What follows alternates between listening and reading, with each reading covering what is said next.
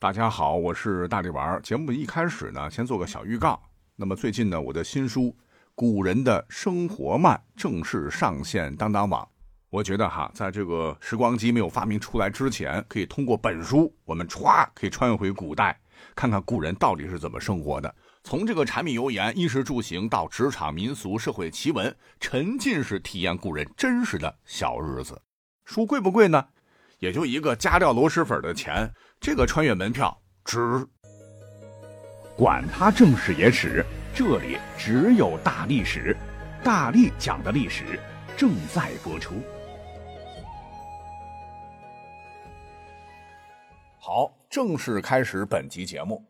那这个春节，贾玲减肥拔平了，是从二百一十斤减到一百一十斤，歘，一年减重一百斤。虽然我认为哈这个剧情比起《你好，李焕英》差那么一点可是这个视觉冲击力反差太大了。那有人会说，人家有专业团队帮忙，想减多少减多少，不是正常吗？但你要知道哈，能扛住饥饿、迈开腿、不吃高热量食物，那也是极其不容易的。而最最值得肯定的是，他还不是简单的瘦。这个拳击比赛前，贾玲还有一个特写，我们可以清晰的看到她的腹肌和肱二头肌。这可不是 AI 啊！短短一年时间就从著名的超重人士练成这样，也没有什么不好的副作用哈。我觉得这一点就值得钦佩。那咱们也是历史节目了哈，对此我就觉得，那贾玲理智减肥确实特别好。可是古代呢？哎，史料当中有没有古人疯狂减肥的记载呢？别说，还真有，还真发生了很多匪夷所思的故事。那最出名的当属楚灵王。这哥们儿应该也算是这个春秋时代的一代雄主吧，曾号令诸侯，联军伐吴，灭亡赖国、陈国、蔡国，迁国移民等等。但很遗憾啊，这些功绩大家伙都没记住。那千百年来一直被津津乐道的，当属由他而起的“楚王好细腰，宫中多饿死”这个谚语。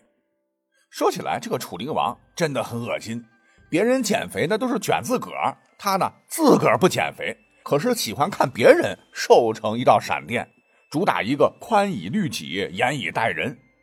那么这个谚语说的是什么事儿呢？就是因为楚灵王喜欢细腰，那为了迎合王上口味，很多宫人都不敢吃饭了。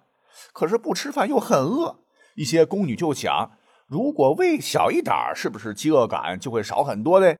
可那时候没有切胃手术，这些宫女啊直接吞布料，认为这个东西不消化。堆积在胃里占地方，饭量不就小了吗？但是正经减肥不是这么减的呀，并且楚王喜欢的细腰那是变态的细腰，普通人根本达不到。即便是吞了布料，他们还是不符合要求，只能干脆不吃饭，最后活活饿死。那之前一直很多朋友不理解哈，这个减肥怎么会被活活饿死的？饿死之前马上吃饭不就好了吗？再不济就喝点稀粥。肚子里有点东西，身体慢慢就能恢复。怎么会看着饭菜被饿死？又不是真的没饭吃。哎，各位有所不知啊，这件事啊有个科学的说法，叫做神经性厌食，就是说一个人长时间不吃饭，即便很饿，饭菜摆在面前，是一点吃的欲望都没有。那这种事情啊，说实在的，太极端，咱们千万不能模仿，因为命是自个儿的。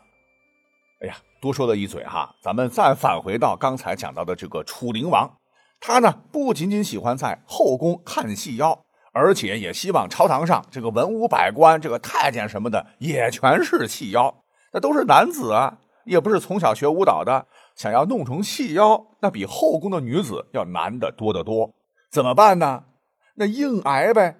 当时朝中所有大臣每天只敢吃一顿饭，饿的是眼睛发绿啊。出门上朝前还都得深吸一口气，趁着这口气儿没吐出来的时候，伸腰最细，赶紧扎腰带，再扶着墙慢慢走。不到一年，朝堂上所有的大臣全都面露菜色，羸弱不堪。哎，遇到这么个君主，从后宫到前朝都倒八辈子霉了。那最终楚灵王也没好到哪去，执政后期。啊，估计把大家伙饿得够呛，也是一个主要原因吧。大臣发动叛乱，他被迫流亡，最终自杀。不知道死前有没有饿上几天，也变成细腰，感觉一下自个儿当年有多变态。总之一句话，这个春秋时期楚灵王时代，要减肥还是主要靠管住嘴。那么到了汉朝的时候，哎，史书记载的花样那可多了去了。像四大美女之一的这个赵飞燕，白纸黑字的写道：“体轻能为掌上舞，用手掌托着就能跳舞，恐怕连九十斤都不到。”而为了保持这个体重，赵飞燕那也是煞费苦心。有传闻讲，赵飞燕的减肥方法就是每天慢跑个大概一小时，然后呢跳绳，然后打拳击啊，不走错片场了哈。让我看看这个稿子。哦，这个减肥方法是内服仙人掌，加上外用西鸡丸。像《本草纲目拾遗》中就讲，仙人掌味苦性寒，清热解毒，确实有减肥的功效。你像现在很多菜谱上也有仙人掌。这个凉拌、烹炒、油炸、剁成馅包饺子，花样还挺多。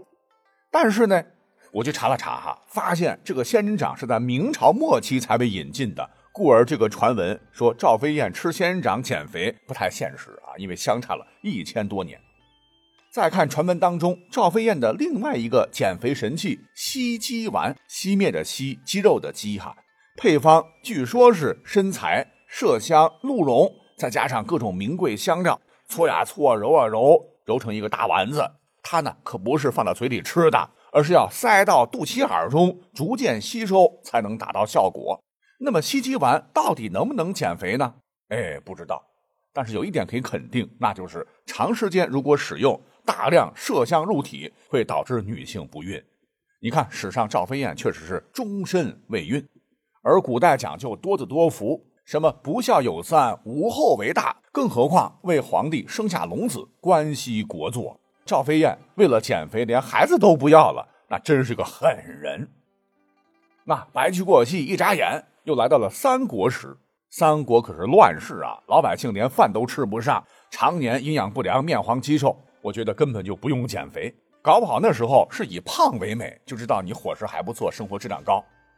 不过那个时候呢。还有一位国宝级大师，他唤作华佗，不光外科手术做得好，会开药方，还自创了一套健身操，唤作五禽戏，就是虎戏、鹿戏、熊戏、猿戏和鸟戏，每个动作模仿了相应的动物。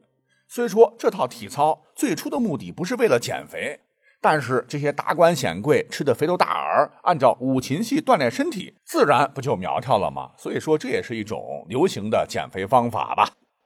再之后，魏晋风流，战事平仍，这个世人呢都想避世啊，天天讲些玄学，天天清谈，是以瘦为美，成为一个主流，因为这样显得是仙风道骨。像当年大富豪石崇，就是跟国舅窦父那位，他眼中的美女就必须要求身轻如燕，反正有钱瞎造，命人把沉水香碾成粉末，撒在象牙床上，命令府中美女一个个走过去。如果粉末上没有痕迹，恭喜你通过考试，可以得到上百颗珍珠。若是相反，粉末上有一丁点痕迹，对不起，你要减肥了，不减，棒子伺候，啪啪啪。也因这件事儿，石崇府中流传一句话，唤作“非细骨轻躯，哪得珍珠百粒儿”。那也不光石崇了哈，老百姓也是这么认为的。就是在这种风气之下吧，所有人都把减肥当成了奋斗终生的事情。竟然连皇帝都不能免俗，最出名的当属这个和尚皇帝梁武帝萧衍，就特别热衷减肥。